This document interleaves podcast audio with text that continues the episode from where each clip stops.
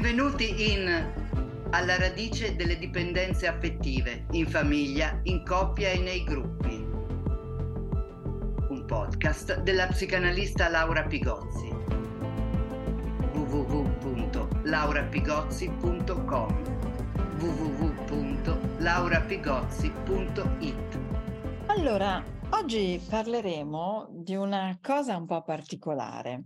Sono appena tornata da un congresso internazionale a Barcellona che è stato, si è tenuto dal 24 al 27 maggio e eh, il cui titolo era Quale etica per la pratica psicoanalitica oggi? Allora, eh, mi fa piacere parlare in questo podcast di questo congresso Beh, innanzitutto perché era veramente un congresso internazionale che raggruppava non tanto e non solo i singoli psicanalisti, ma raggruppava tutte le associazioni, insomma, moltissime associazioni psicoanalitiche del mondo che eh, diciamo si occupano di Freud e Lacan e eh, l'incontro aveva come scopo quello di confrontarci sulla questione dell'etica, cioè il mondo è cambiato, che tipo di etica oggi una psicanalista, pratica psicoanalitica mette in campo. Allora, diciamo che come cappello eh, generale il tema qual era? Eh, il tema era il fatto che da Freud in poi la psicanalisi ha affrontato varie forme di resistenza. Per esempio, oggi è messa in discussione dalle neuroscienze e dal cognitivismo e dal comportamentismo. Molte psicoterapie sono in competizione con la psicanalisi, anche quelle di mh, carattere eh, ecco un po' diciamo settario se vogliamo.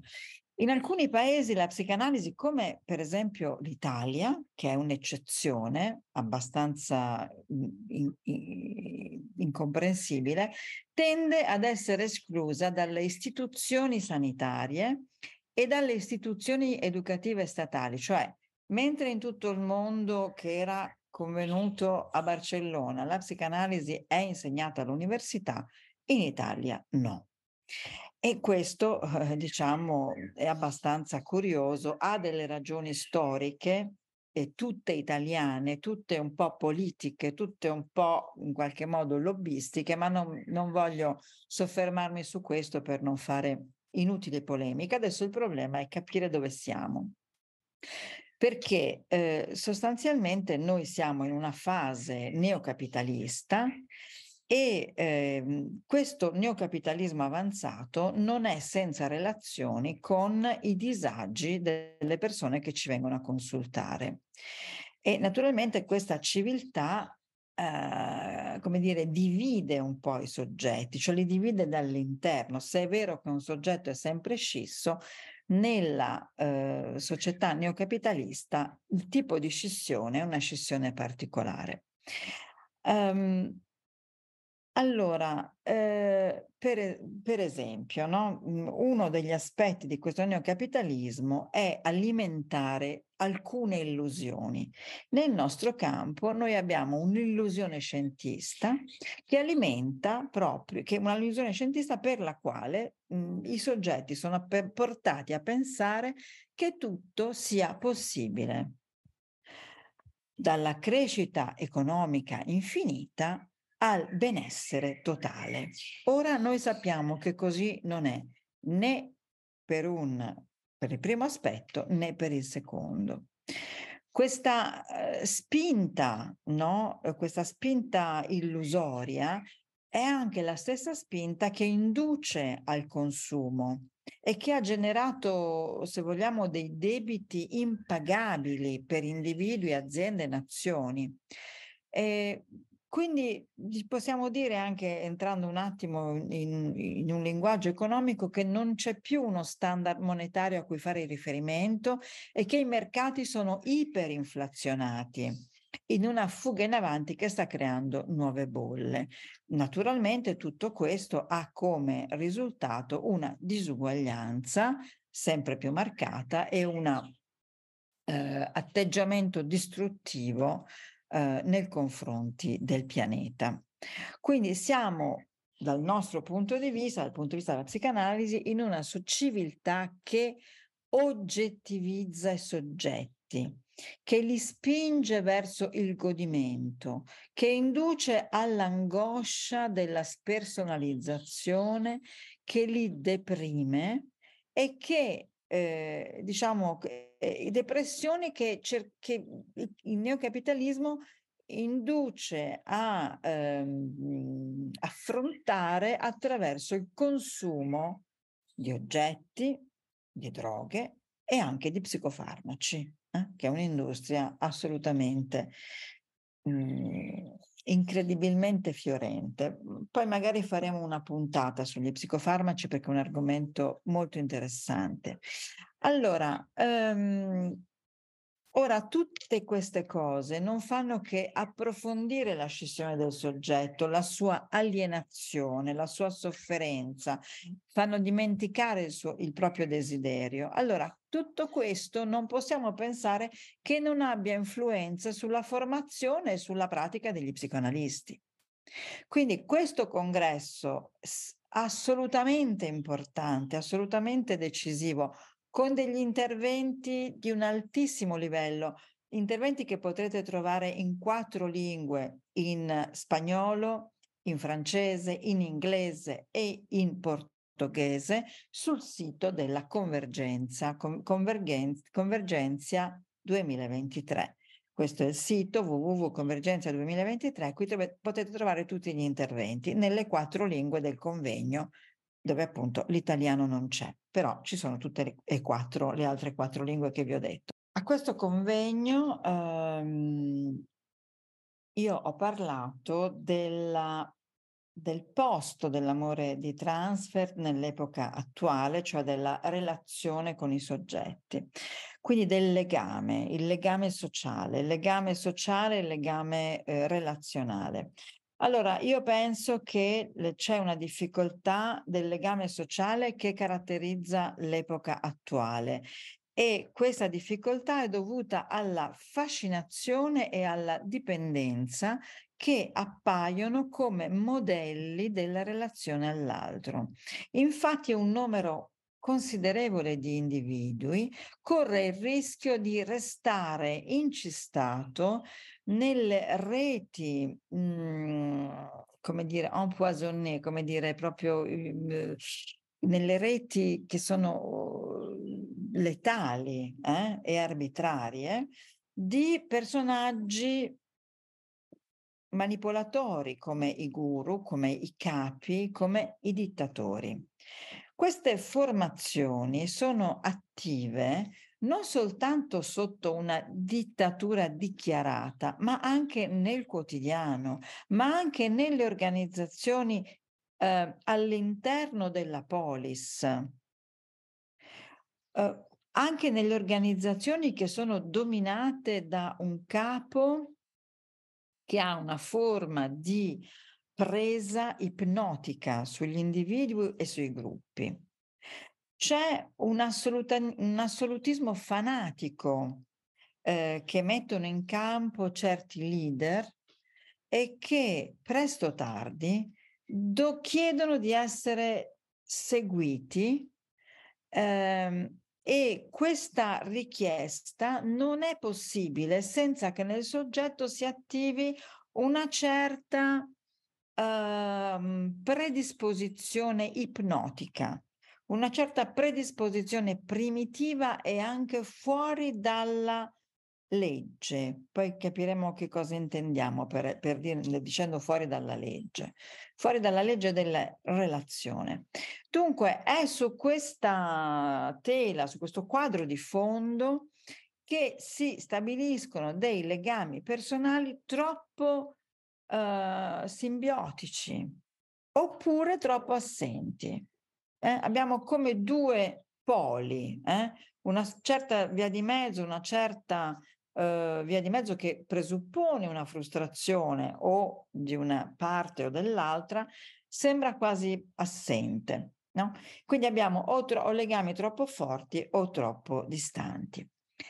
I, um, le frontiere, i confini a tutti, i livelli, a tutti i livelli, diciamo che possono cedere o si irrigidificano, eh, si, si, diventano troppo rigidi, no?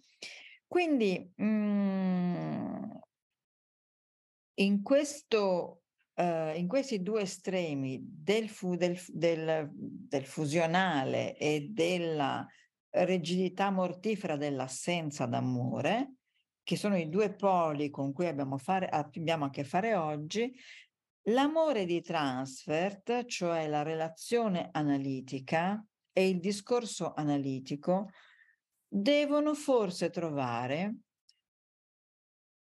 un cammino, un sentiero, una terza via, ma anche una terza voce che è assolutamente indispensabile per fare, fa- per fare fronte al mhmm, sprofondamento di una civiltà che è quella in cui siamo oggi. Quindi la preoccupazione etica della psicanalisi non può essere oggi che allo stesso tempo una preoccupazione politica. Se Lacan diceva che l'inconscio è il politico, noi oggi sappiamo che la preoccupazione etica della psicanalisi è anche una preoccupazione politica. Eh, I nuovi tipi di analizzanti rivelano spesso un tipo di um, civil- civilizzazione un po' inedita e uh, io ho parlato in un, in un, libro che si chiama Troppa famiglia fa male eh, di cittadini bambini. Il cittadino bambino chi è? È quello che ha pochi legami con il collettivo, è quello che non ha rispetto per l'altro, è quello che ehm, non conosce le regole della negoziazione, conosce solo la propria superba disparità mhmm, nei confronti dell'altro. E il suo senso civico non c'è, nessun senso civico gli parla veramente, eh, ma come potrebbe conoscerlo? In effetti se um, il primo altro, eh, il primo altro, l'altro materno, il primo altro per ciascuno e l'altro materno, che è matrice delle relazioni ulteriori, se il primo altro non gli ha presentato una versione della, vi- della vita eh, cioè gli ha presentato una versione della vita in cui la pulsione è senza limite, dove une, un'esistenza in cui il seno della madre ha trasmesso una consumazione senza fine, e una modalità di consumo che poi troverà, ritroverà nel seno della quotidianità neocapitalista. La famiglia contemporanea oggi pretende di dirigere la scuola, pretende di dirigere la salute, pretende di dirigere persino la legge. Ma la famiglia non può fare la legge perché la famiglia è precisamente il luogo in cui il soggetto è più grandemente traumatizzato. Quindi io voglio, sono andata alla ricerca un po' della radice di questa fascinazione che oggi più che mai sentiamo, le persone sentono per un, un capo, un guru, un, li, un leader a detrimento di ogni spirito critico. Allora, essere affascinati è una problematica attuale. La fascinazione ipnotica nasce quando? Nasce con la, con la nascita dell'uomo, al punto che eh, in effetti un bambino è captato mh, mhmm, verso lo sguardo e il seno della madre e questo va benissimo. Però da questa captazione originaria noi dobbiamo, come dire, diventando individui, dobbiamo in qualche modo staccarci. Però è là che noi siamo stati per la prima volta soggetti alla prima fascinazione. Quindi ogni volta che noi subiamo una fascinazione, torniamo a essere un po' quel bambino che guarda eh, gli occhi, il viso, il seno della madre come fosse l'unico mondo possibile.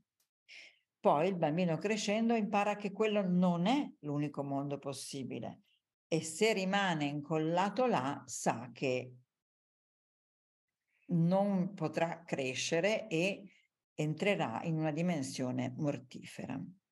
Quindi la soggettivazione, che è quel processo per cui ognuno diventa un soggetto, non è che un lungo cammino di liberazione da questa captazione e da questa sottomissione originaria. In effetti, se ci pensiamo, la clinica delle dipendenze è proprio la clinica a cui noi oggi siamo confrontati ogni giorno. Ora, è importante capire che la barbarie è una regressione, cioè non è la nascita di qualche cosa di nuovo, ma l'emergere di qualche cosa di antico e di primitivo che fa ritorno. Ed è infatti un tratto caratteristico delle epoche barbare quello di cercare un capo a cui far riferimento, un leader da cui dipendere in quanto massa, in quanto uomo massa. Nelle epoche in cui la democrazia è incerta, vacilla come la nostra, questa fascinazione che ha sempre, che è sempre esistita per ciascuno tra noi, riappare. E in effetti l'ipnosi noi l'abbiamo in noi e ci ha costituito. Dunque la civilizzazione in sé non è una frontiera sufficiente di fronte alla barbarie e abbiamo avuto una dimostrazione storica quando è nato il nazismo, perché il nazismo è nato in una eh, situazione in cui si parlava appunto di Felix Austria, no? La, L'Austria felice. L'Austria felice era lo zenit del progresso di quella civiltà, ma fu nello stesso tempo la culla del nazismo. Come spiegare questo? Proprio per questo, perché la regressione è già dentro l'uomo, anche quando la sua civilizzazione è alta, quindi la civilizzazione da sola non fa frontiera, non fa, come dire, non fronteggia la barbarie, ma ci vuole anche lo spirito critico dei singoli. Ora ricordatevi l'Austria che all'inizio del ventunesimo secolo era il paese dei geni, Freud, Wittgenstein, eh, Hofmannsthal, Roth, Schoenberg, Mahler, Webern, Klimt, Schiele e, e, e molti altri. Eppure, eh, come dice per esempio Stefan Zweig, eh, questa, questa, civiltà, eh, lui dice, anzi Stefan Zweig che è uno scrittore molto, interessante, lui dice fui, eh, cito, fui il testimonio atterrito e impotente di questa inconcepibile caduta dell'um- ricaduta dell'umanità in uno stato di barbarie che, benché noi potevamo credere appartenesse a un tempo dimenticato, riappariva e brandiva un dogma dell'antiumanità, dell'antiumanesimo come programma di azione della citazione. Dunque è questo che, a cui, quello a cui siamo, secondo me, confrontati come cittadini, come analisti e, e sono i, i, gli analizzanti che arrivano a trovarci, che vengono a trovarci, sono persone che possono essere state in qualche modo toccate da questa sete di sottomissione, da questo imbarbarimento eh, tipico del cittadino bambino che chiede a qualcun altro di eh, tenerlo no? nella culla. Quindi noi siamo in una civilizzazione che sta creando degli impiegati della, della dipendenza. E la dipendenza è quello che Primo Levi chiamava l'infezione originaria dell'animo. Questa è, non è che la declinazione contemporanea della pulsione di morte di cui ci ha parlato Freud e che tutti ci abita e per contrastare la quale dobbiamo mettere in campo delle pulsioni di vita, un po' di eros, un po' di desiderio, qualco, un progetto, una visione. Altrimenti siamo, questa infezione originaria dell'anima ci acchiappa eh, ci sottomette, ci ipnotizza.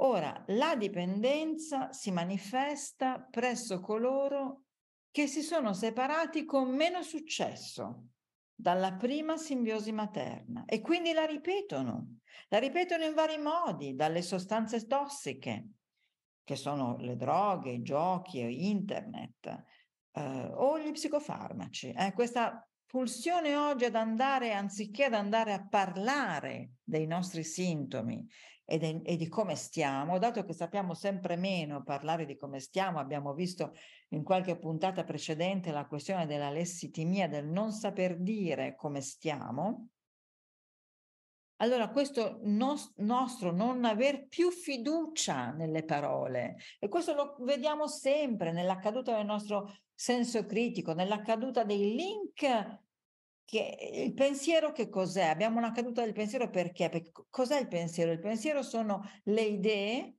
che sono, è, è la rete delle nostre idee, ma co- di che cosa è fatta questa rete? Di link. E i link possono essere originali, possono essere eh, diversi uno per, una, uno per l'altro, perché le cose le idee possono essere un po' sempre quelle, no? Da Platone in poi si suol dire che poi la, la filosofia e il mondo delle idee non è stata che una ripetizione, ma ciò che fa la novità e la differenza sono i link soggettivi che ciascuno di noi mette tra un'idea e l'altra. Ecco, questi link che sono ciò che sostiene il pensiero, che sono la rete del pensiero, è quello che sta franando oggi. E allora, dato che non abbiamo più linguaggio, dato che non abbiamo più la civiltà intima dell'uomo, perché il linguaggio è la civiltà intima dell'uomo, che cosa succede? Succede che noi entriamo nella dipendenza, cioè nella personale barbarie di ciascuno di noi. E quindi invece che andare a parlare e a stabilire un transfer con un altro, che è uno psicanalista per esempio, eh, noi preferiamo affidarci a quella droga di Stato, eh, quella droga autorizzata che è lo psicofarmaco. Ma torneremo su questo perché voglio raccontarvi di tutto quello che lo psicofarmaco fa a livello della, uh, del corpo umano, che non è solo la dipendenza, ma sono, sono una serie di, uh, diciamo di, di, di attacchi alla salute, ma ci torneremo in un'altra puntata. Allora, ehm, eh, quindi vediamo di arrivare un po' alla conclusione perché sennò eh, siamo un po' forse fuori dai tempi soliti in cui noi, eh, in cui insomma, definiti da un podcast.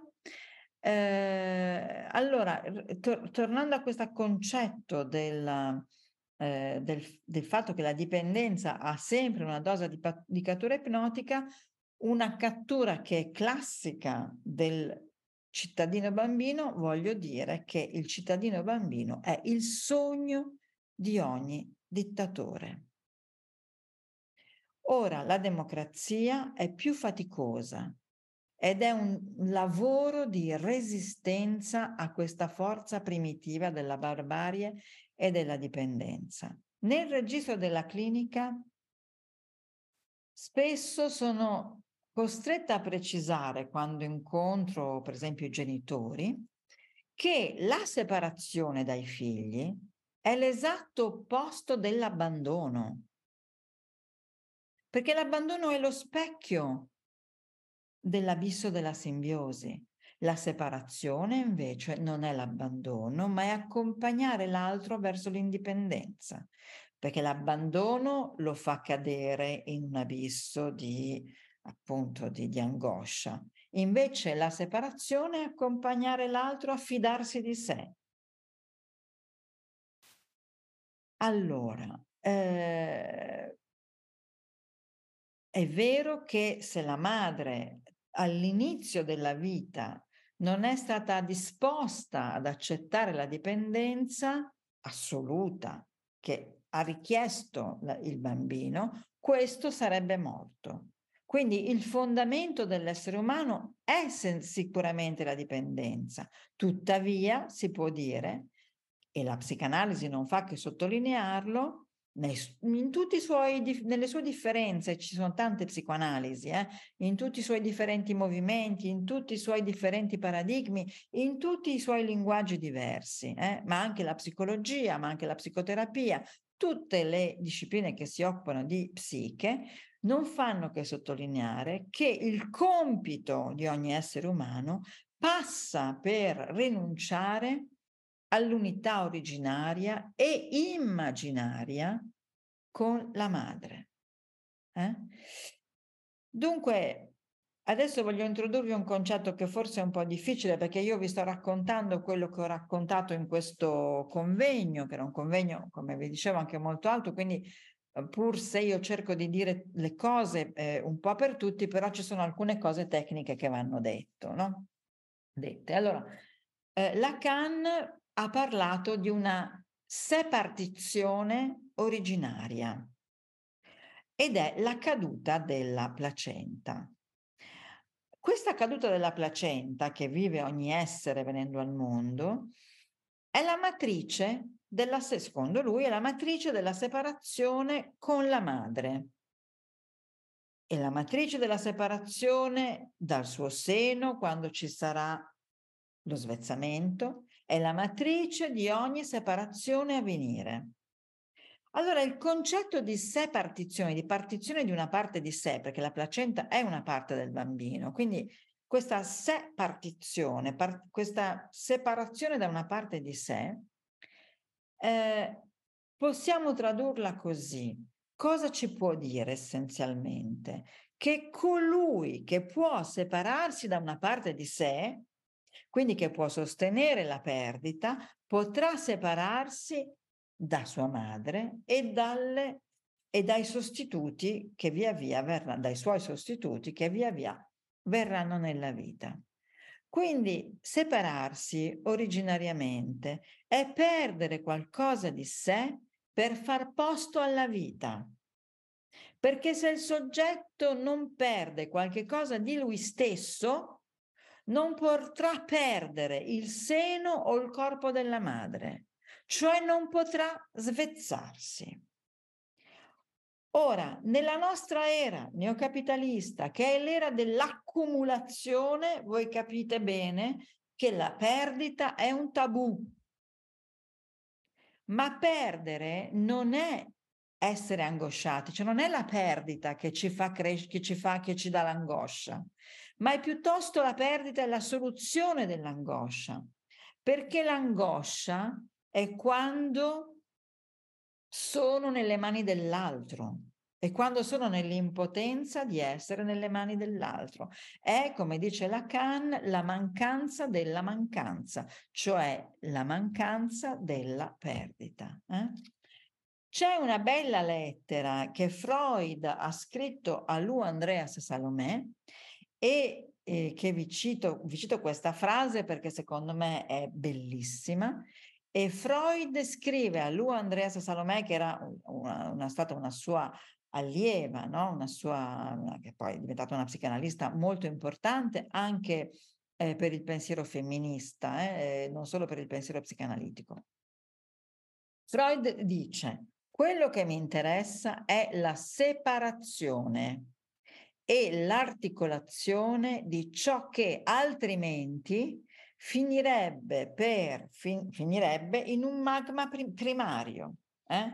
in, nel brodo originario. Quindi Freud stesso pone la separazione come articolazione necessaria per ogni soggettivazione. Allora, eh, quindi una certa forma di dipendenza legata a una insufficiente separazione è il nome oggi più comune della pulsione di morte. Se l'uomo ha in sé un tale fondo oscuro e mortifero che inclina alla chiusura, all'obbedienza, alla pe- passività, quindi al totalitarismo, come annientamento di un desiderio proprio alla vita, ne consegue che una forte dipendenza alla madre esacerba questa tendenza primitiva dell'uomo.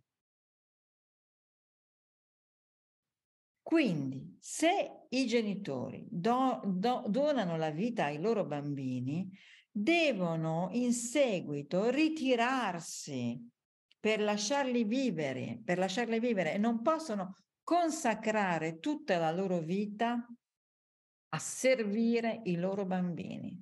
Perché il prototipo della plusmadre è quella che ti, ti sottomette servendoti la plusmadre può essere anche un padre, eh? ogni genitore che ti serve ti sta sottomettendo. Eh? Ora, la sete, qui concludiamo, la sete di sottomissione dell'uomo, questo è proprio un nucleo originario dell'uomo, che se non assumiamo rischiamo di condurre delle battaglie perdenti, la sete di, sottomissione dell'uomo quindi non viene non viene tanto dal padre primitivo, dal padre dell'orda, perché il padre dell'orda in fondo non è che una plusmadre senza legge è tutta natura. Eh? Non viene dal padre primitivo, ma oppure viene dal padre primitivo, ma in quanto il padre primitivo è una plusmadre. Viene quindi da una madre onnipotente e primitiva, come è il capo della massa. Il capo della massa è proprio una madre onnipotente, è una madre primitiva. Quindi colui che ha avuto una madre sufficientemente separata da lui, perché è la madre che si deve separare, non possiamo aspettare che lo faccia il bambino, dobbiamo essere noi adulti a fare i primi passi verso la separazione del bambino. Quindi chi ha avuto una madre sufficientemente separata da lui è meno esposto a questo tipo di fascinazione. Così, se una delle preoccupazioni etiche della psicanalisi è di lavorare alla soggettivazione di ogni analizzante, questo è un risultato indubitabilmente politico. Non si può negare che la soggettivazione di un analizzante ha un'incidenza politica perché lo toglie o cerca di toglierlo dalla sottomissione a un capo. Questo succede nella misura in cui la psicanalisi fa da contrappunto a questo, a questa, a questo, a ogni momento in cui vediamo che la civilizzazione, la civiltà sta sprofondando sprofondamento che, ripetiamo un'ultima volta, ha la sua radice mortifera nella sottomissione e nella dipendenza all'altro primitivo. Grazie, so che forse era una questa volta sono stata un po' troppo tecnica, però ho voluto veramente cercare di raccontarvi quello che ho detto a questo convegno e gli altri interventi li potete trovare, lo dico ancora, al sito di Convergenza che è www.congresso di Convergenza 2023. Grazie. Avete ascoltato un episodio di Alla radice delle dipendenze affettive, un podcast della psicanalista Laura Pigozzi. Segui il podcast e i nuovi episodi. Scrivi a Laura Pigozzi. Tutte le informazioni in www.laurapigozzi.com www.laurapigozzi.it